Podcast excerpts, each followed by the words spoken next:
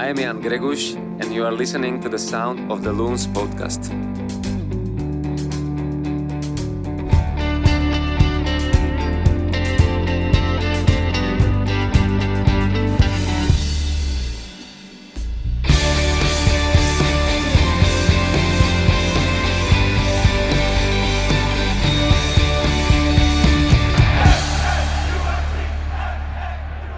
Good morning, afternoon, or evening, depending on when this finds you.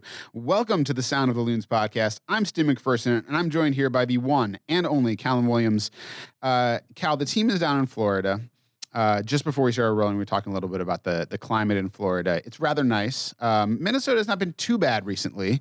Um, you know, it was got up to like 45 the other day, and I chop some ice out of my sidewalk so I, don't, I don't have to climb a mini glacier to get to my car now, uh, which is great. Uh, Florida is is lovely. I've I've been down there. I have I have family that's down there. Um, it's it, we were discussing though the the if you're a beach person or not. I'm not. I, the beach is fine for me. I like, and I think I've talked about this before. Like swimming, I'm like, I could take it or leave it. I'm not one of those people who, in the middle of the summer, is like, I just, I just want to, I just want to swim. Um, but you know, I'll, I'll, I'll do it if it's there. Mm. Uh, What's, what's your feeling on swimming generally? Um, Can you do it for exercise, or is it hopeless? I'm not that kind of person, to be honest. Yeah. I, swimming is fine, but I just I'm not at my most comfortable level um, if I'm in deep water. If I'm totally honest. Yeah, there's a Um, little panic. Yeah, a little bit. I mean, look, I, I can swim fine, no problem. Yeah. But I just, I, I must admit, I have a, a a humongous fear of sharks. Okay. Sharks like the worst thing in the world, in my opinion. Right, so that's right, why I, I just so I, I was um, during the off season. Um, my family and I, but we had a, a family wedding down in um, in Boca Grande in Florida, Sure. uh, which was lovely, fabulous, no problem. Um, and my brother-in-law was like, "Oh, you know, come on, Cal, let's get on the paddle boards. Let's go way out. Let's go." And I was just like, "No, I'm good. I'm good here. Thanks, mate. I'm Yeah. all right. I'm just gonna um, have my um, body go about knee deep, and I'm just going to enjoy this um, with a little beverage in my hand, and Yes. That's good for me, mate. But you crack on. You you go for it. Um, I'm just not really that kind of person. Nah, I'm not. I the thing about like running is one of those things that I get into after a while. I can really enjoy it. There's rarely a risk that I'm just gonna die running, right? But Yes. swimming, it always feels like even if it's in a pool, you get a cramp, you could just drown.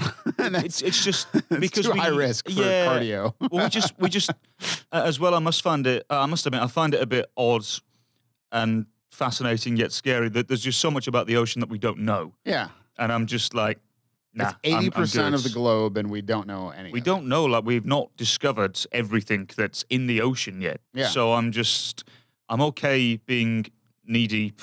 Yeah. Uh, waist deep if Yeah. I feel a bit adventurous, um, and and I'm okay. I'm, Yeah. I'm fine there, no problem at all. and get a beverage. That's also key. then that's that's that's me. I'm set, no problem at all. hot You know, I, tub, yeah, well, if it's a hot tub, it's a hot tub rather. It's a different uh, different scenario completely, isn't Sure, it? But yes. you know, no, I, I'm I'm not really a massive water person, if I must admit. But beaches are okay. I don't mind the beach, but um, you know, if there's a little beach bar, a little tiki hut or something, then Yeah. that's more my scenery I'm seeing sure. a through line here on the, um, yeah, the beach. I really love the ocean. Uh, it's an amazing thing to watch and to observe. I think that the the sort of way that it's, it, you know, every wave is the same and yet they're all different, and there's sort of this subtlety to it, and the way the the tide comes in and goes out. And I I love being on the beach like at night and things like that, um, which is really nice. But but yeah, I have to admit, once I get out into the ocean, I get a little little motion sick with uh, with the waves moving around there. So Yeah, I, I got copious amounts of abuse um, during this vacation that I mentioned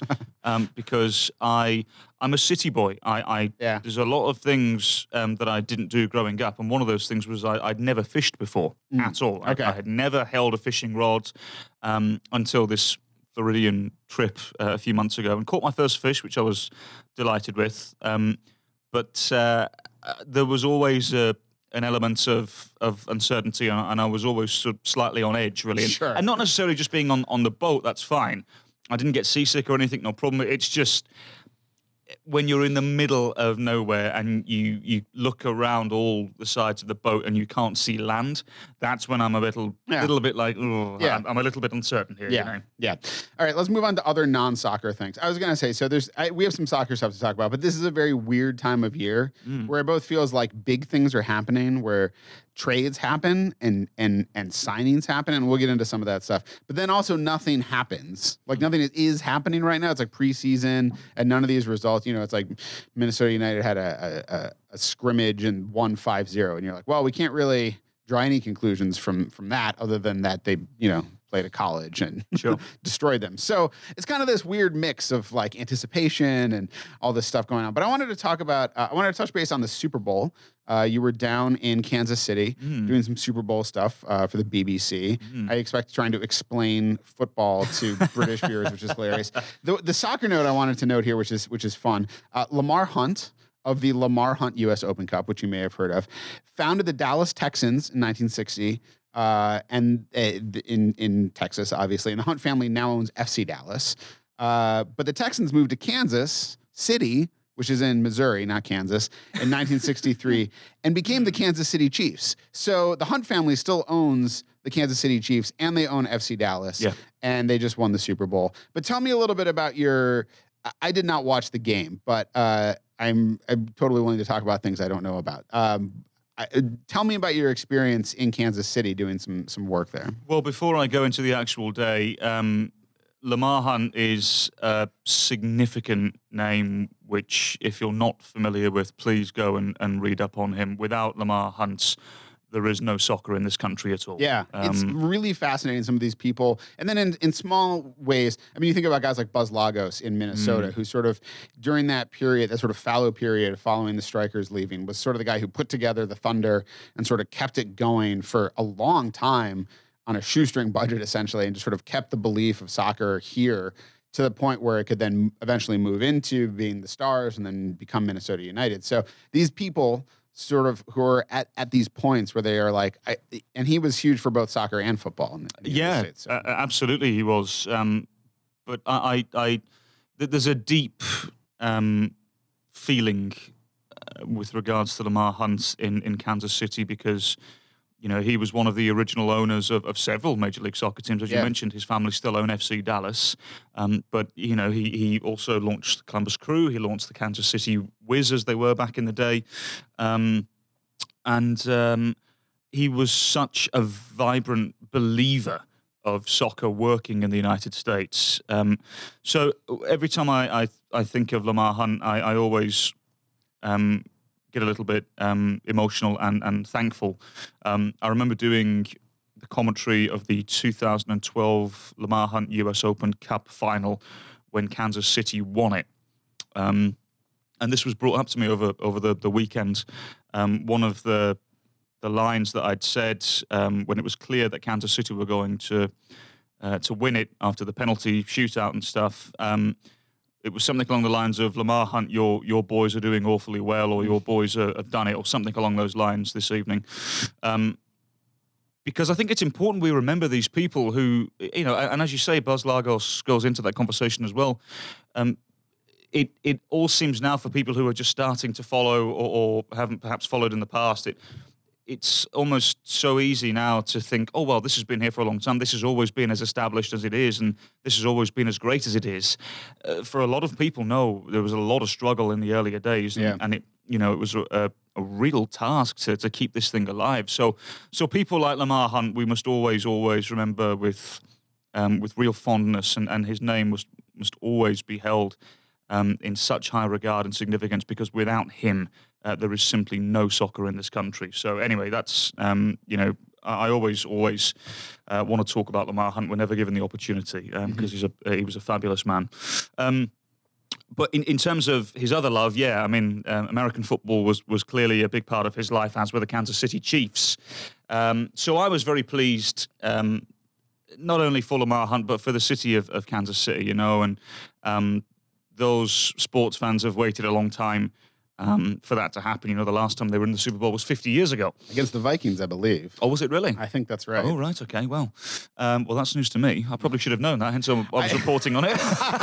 yeah, no, I think it was like, yeah, 70 or 71 was the last Chiefs uh, Super Bowl win, and it was against the, the Vikings, I think. the, the only meaningful stat that I uttered several times during one or two interviews was that the Chiefs were involved in the very first Super Bowl back in the day against the Green Bay Packers. Okay. Um, so, um, you know, as you mentioned, Steve, I was down there just doing a few vox pops, a few interviews for BBC's World Service, who, um, you know, just wanted to get some some fan reaction, basically, should the Chiefs um, go on and, and, and win it, and and obviously they did, and, and I was in um, I was in a a bar that I used to go to when I was down there and, and with family and friends. And uh, naturally, it was very busy. And, and afterwards, I just went around with a little recorder and, and, and spoke to a few people and, mm. and got the sound bites that, that I think um, the BBC were looking for. So it was, um, it was great. It was um, a wonderful experience. And I'm glad I was down there for it as well. You know, um, the Kansas City sports fans have been hard done by for a long time up until recent years when you know they've had the MLS Cup, they've had um, the World Series, and now they've had a Super Bowl as well. So it's been a good couple of years for Kansas City sports, no doubt. But yeah. you know, it's it's a big football town, and um, you know afterwards. Um, I was walking around the streets and, and, just seeing a lot of people celebrating, lighting of fireworks, and, and people dancing on tables in bars and stuff. Mm-hmm. You know, it was it was as chaotic as you would imagine. Really, sure. it was it was fantastic, and um, you know, as I said, I'm just very very pleased with that city. Yeah. Uh, so okay, so here's the note: uh, the Chiefs defeated the Minnesota Vikings 23-7 in the Super Bowl, uh, which was Super Bowl four. which is funny to think of now. Wow. Uh, so that was in, in 1970 uh, on January 11th, which was it was held in New Orleans. Um, so uh, just to just to, to, finish that that thought there, uh, yeah, the Chiefs. Um, I mean, Patrick Mahomes is super fun. Mm. Uh, his his dad played for the Minnesota Twins. Yes, so did. there's sort of this little little mini connection there with with Mahomes, and sometimes you just take what you can get for mm. for connections to greatness. Um, and there have definitely been a lot of disappointing Super Bowls. Um, I mean, I've watched plenty of disappointing Super Bowls. I remember uh, watching. I think it was Bucks Raiders in 2000. Okay. Um, and I think it was Bucks Raiders, uh, and it was just like the most boring Super Bowl. Um, I, now I'm, I'm, I'm looking that one up too. So that was 37, Super Bowl 37, which was Buccaneers uh, Raiders. Uh, ended 48-21 with the Bucks winning, and uh, you know I just remember being sort of like, well, this is, this is kind of boring. So. Uh, I believe Trent Dilfer was the quarterback for the, the Bucks at the time. I'm just making stuff up now at this point.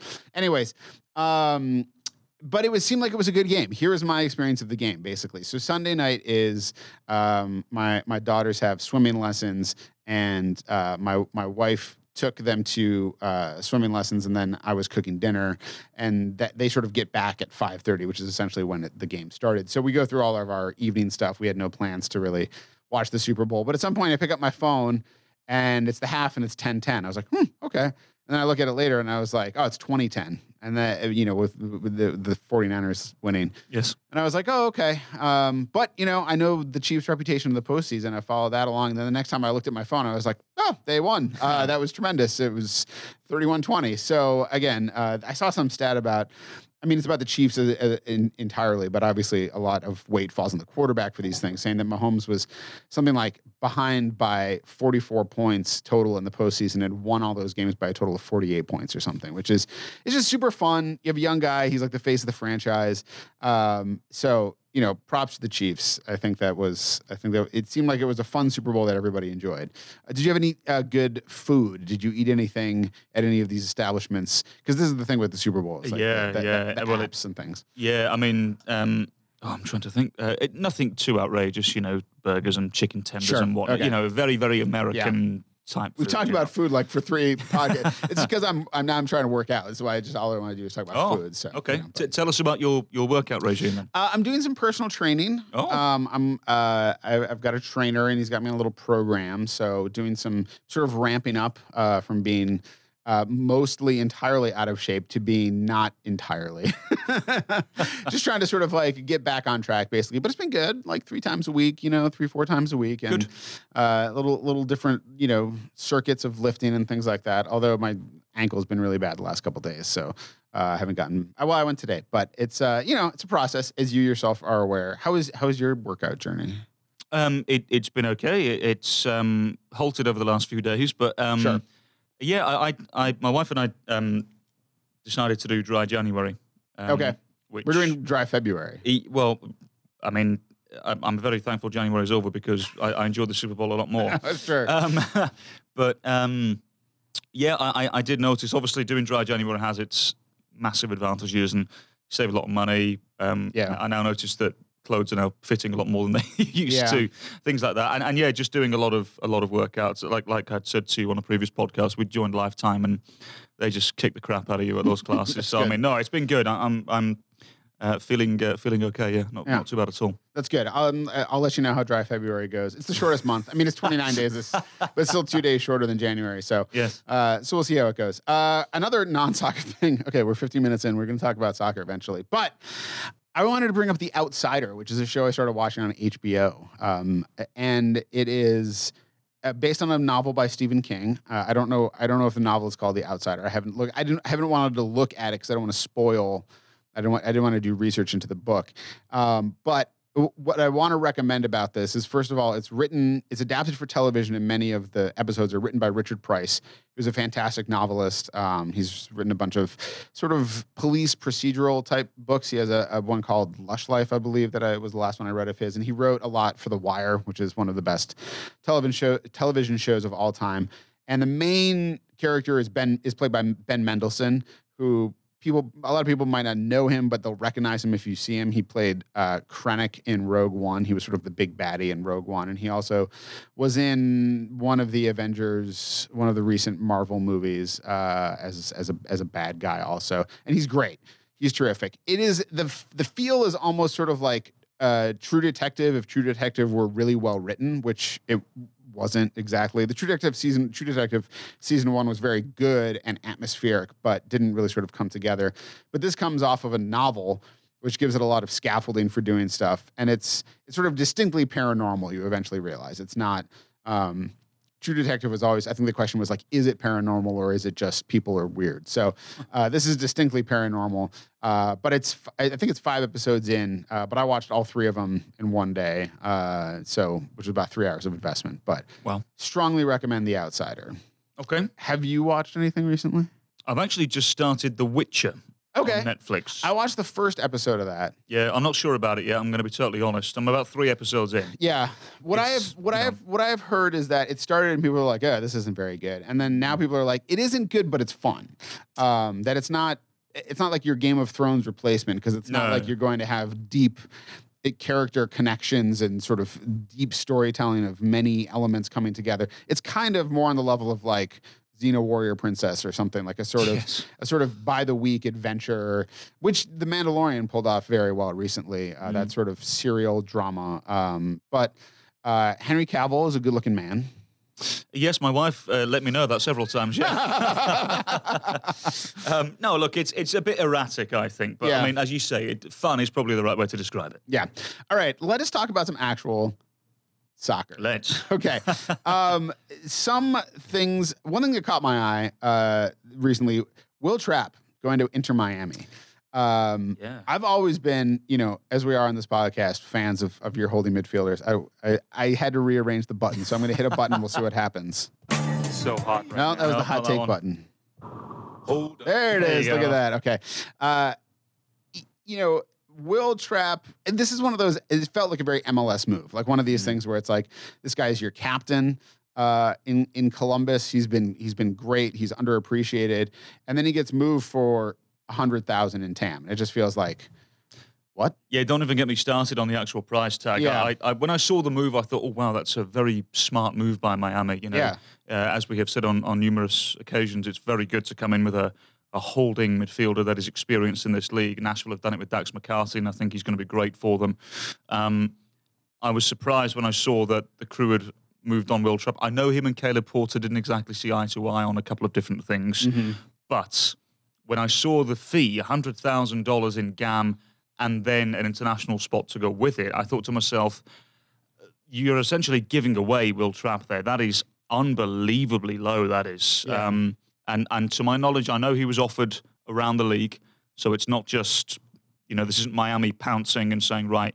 You know, this is the player we want to go for. I believe the crew were trying to move him around Mm-hmm. uh, and move him on, rather. Um, so um, I was surprised, but um, yeah, that that that was one that certainly raised the eyebrows. And because if you think of somebody like Will Trapp on the international market, he's a three or four million dollar player, Yeah. and for a hundred grand, Inter Miami have committed daylight robbery there. That's a stupendous piece of business by Paul McDonough. Well done to him and Inter Miami. Yeah.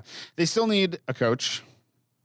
Who? Inter, don't they? Nope. Nope. They got uh, Diego Alonso. Oh, that's right. Okay. Sorry. I was uh, blanking on that. Yes. So they have their coach now.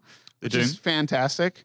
Um, it- their team is actually coming together, right? Like, there was, we talked about this a couple weeks ago. I think that it was like prior to the Alonso news that it was like, okay, well they're they're getting good pieces, but how Mm-hmm. do how do all these pieces fit together? Um, I mean, Trapp certainly gives you. He's not a destroyer. He's not. He's not a, a hard nose. He's not as hard nosed as some other defensive mids. It seems like, but No. he does. He's sort of. He sort of has that like backfield command of of of distribution, and and he's got a little bit of a, of a forward forward approach to him as well, right? So Yeah, I mean, um, Will Trapp is like you said. I mean, he, he's more than capable of um, making a, a sturdy challenge, like Ozzy Alonso esque type stuff. Absolutely, but I mean, yeah, he, he dictates very well. He's um, decent passer of the ball as well. So look, the, the Miami roster's coming together, and, and if they do, if if reports are to be believed, if they sign um, Pizarro from Monterrey as well. Um, then that's uh, that, that's a very good piece of business, which will leave Chicago Fire kicking themselves that they didn't pull the trigger on that one. yeah, Um, so yeah, look, it's coming together. Um, but I- I, still think, as I said, I can't remember if it was last week or the week prior. Um, I, I still think, in terms of an MLS ready roster, I still think Nashville have got the better MLS roster just because Sure. they've added a lot more MLS experience um, and, and pieces that you need as an expansion team. Now, I never expected Inter Miami to to make those kind of moves, but I thought they would make other significant moves that they've yet to really do yet. If they add uh, Pizarro, that might change my opinion a little bit. Um, but you know, there's there's still what I mean, a month until the season starts, so there's still plenty of time for a move to be made. just a month. Yeah. I can't believe it. Um, any other moves recently? Uh, just coming out. I think it was this morning or yesterday. Lo, Lo, Locadia. Yeah, Locadia for me is a, a very, very good piece of business. Yeah, Um, for a team that really struggled to to have any offense or any sort of bite. Yeah, in terms I- of that last I, season. I was so. just looking, uh, just talking about this on, on Twitter this morning. Um, fair play to FC Cincinnati for, for making the investment that, that they have in their front line. yeah, Um, Locadia, I saw play for PSV Eindhoven. Um, oh God, it would have been five years ago now, and and I thought um, I thought he looked like he, he could be a real star. Um, and obviously, um, you know, at, at that stage, he was linked with Manchester United and Arsenal and Bayern München and all these big, big teams, Uh, and that never materialised. But he did get a big money move to, to Brighton in the Premier League, um, and then he, he went on loan to Hoffenheim, and, and that didn't quite work out for him in the Bundesliga. But um, it, it's to, to my knowledge, it's a five-month loan deal, so it's it's a low risk, high reward for, for both parties, really. Um, I would. I I know there's a debate going on right now on Twitter as to, you know, is he actually a number nine? Is he uh, better suited playing underneath the forward? I actually think he's he's better off on the right hand side um, of of the front line. Um, I would assume um, FC Cincinnati would probably go with a four three three now because they just signed the Moroccan winger as well. Um, so if you have the two of those players either side of um, of Kubo, the, the Japanese centre forward, that that is a significant upgrade for FC Cincinnati, and and um, you know there's still a lot of a lot of question marks for them in terms of what they're going to do in the central midfield area. Um, but I, look, there's no doubt about it. They are going to look a lot better than what what they did last year. yeah. Anything else uh, catch your eye recently? that- Like I said, the the Pizarro move, if that goes ahead, I think that's going to be going to be a tremendous piece of business. Um, I I mean, th- these would be the types of signings that we would expect Miami to to make. You know, um, I think there was um, a couple of other moves as well uh, around. I just saw um, uh, Derrick Etienne just signed with the Columbus Crew, which I think is a smart depth move. Obviously, Fanendo Adi going to the Columbus Crew is. Um, uh, is very Caleb Porter. It's very interesting. That's a, that's one of those interesting ones where Adi was such a disaster at Cincinnati Mm. um, as as a DP, and you just wonder. It, it sort of can go one of two ways, right? This becomes like a redemption story of you know, like back in you know with Caleb Porter, and this works out well, or it's just like, no, he just doesn't have it anymore. It's it's gone, and so it sort of seems like those are the only two options. Yeah, uh, it's uh, as I said. Um, Adi was. Um, I know there were one or two clubs in for him. Um, obviously, he didn't get taken in the waiver draft, and, and he was eligible to speak to other clubs then. And um, obviously, him and Caleb Porter have a have a history at the Timbers, and obviously, I would assume Darlington Nagbe was in his ear as well, saying, "Come and play here," you know. And um, so it's a good signing for the crew. I, I do wonder what it means for Gyasi Zardes. Um, And I've, I've heard one or two little rumblings about that, so that, that could be very interesting. I would watch that situation very carefully.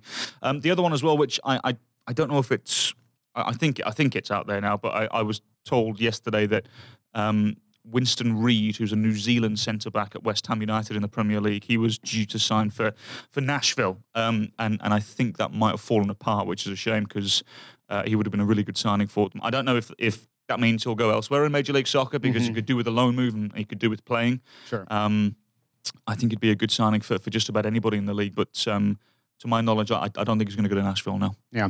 Uh, one bit of Minnesota United stuff that uh, came up recently. I was just on the phone with with Adrian Heath talking about how preseason is going and everything like that. And he sort of uh, took pains to sort of uh, mention how um, you know last season the team brought in Ozzy Alonso, Ike Opara, um, you know, these sort of veterans that sort of stabilize the spine, Vito Mannone, um, Jan Gregu, she also threw into that, like just sort of these these real these people with a lot with a good amount of experience.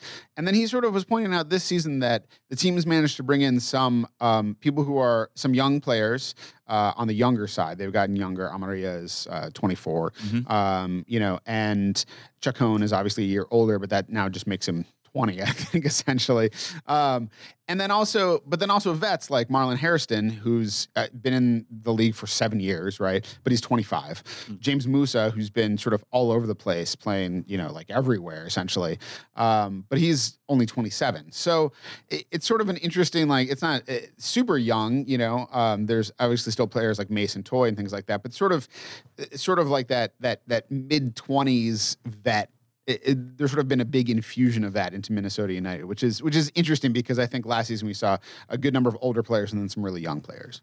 Yeah, it's. I mean, look, it's always good to have, um, you know, players that uh, that are of a, a certain age. Um, I think if you've got veterans in your squad, that's always a good thing because, um, you know, obviously they have a lot of experience, and and then if if you have the right core of young players um, who want to learn, that that's never a bad thing either. And um, I've been hearing some good things about Mason Toye down in uh, in Florida. Apparently, he's been very sharp in front of goal. Um, which um, you know that that would be something I would look for more from Mason Toye this year, is to be more consistent. Um, obviously, Amarilla coming in, uh, and, and after having a conversation with a few people, you know, I, I still think they're going to try and add another centre forward, whether it's for depth or, or, or other reasons. But um, as I said uh, on the previous podcast, I think I, I see him more as a second striker, um, dropping a little deeper. Um, but maybe he is now the main outlet. Maybe he's the one that they think is going to be the the forward that hopefully goes and scores 20 goals a season. I, I don't know. Um, but no doubt they're, they're going to try and add in that area again. I'd be surprised if they didn't. Yeah. Um, because let's face it, right now they're, they're light in that area. They've only got two forwards at the moment. So Right.